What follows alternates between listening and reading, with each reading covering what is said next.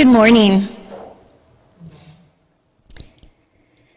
This is the story of St. Nicholas.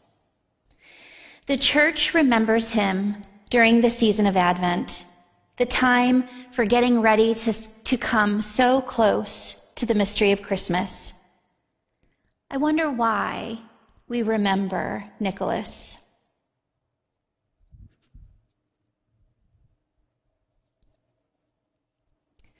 There once was a little boy whose mother and father died when he was only a child.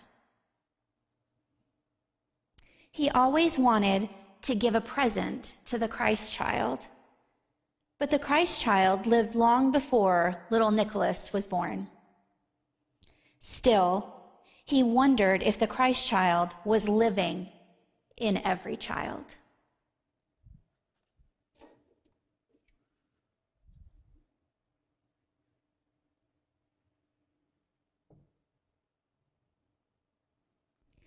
Nicholas became a priest.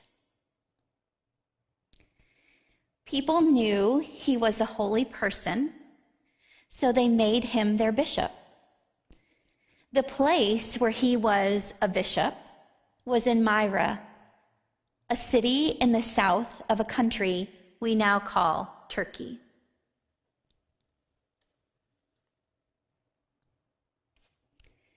Nicholas was shy when he began to give gifts to children on Christmas Eve, he did it in secret so that no one would know.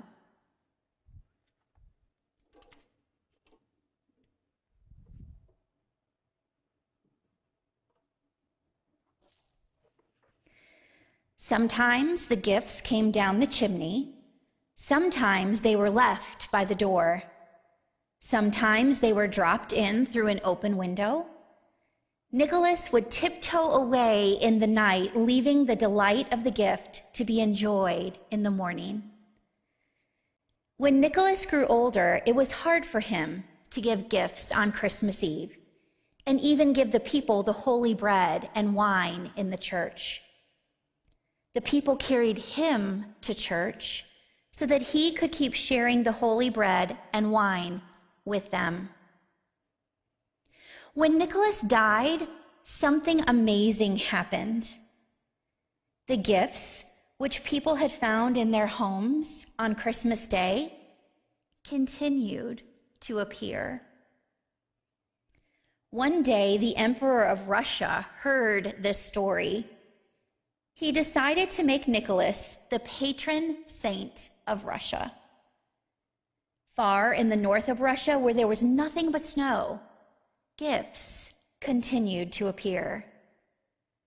The story traveled westward into Finland and Sweden and Norway, where the reindeer lived. The story continued to spread and came to Holland. When Dutch people came to this country, they brought the story with them. Presents began to appear here, too, and they still do to this day. This all began with the gifts of the Bishop of Myra for the children of his town because he saw Christ, the Christ child, in every child. We remember Nicholas because he gave gifts for God. I wonder what part of Nicholas's story you like best. I wonder what part of the story is about you or where you might be in the story. In our gospel reading for this morning, we are reminded of John the Baptist pointing the way to Jesus, the light of the world.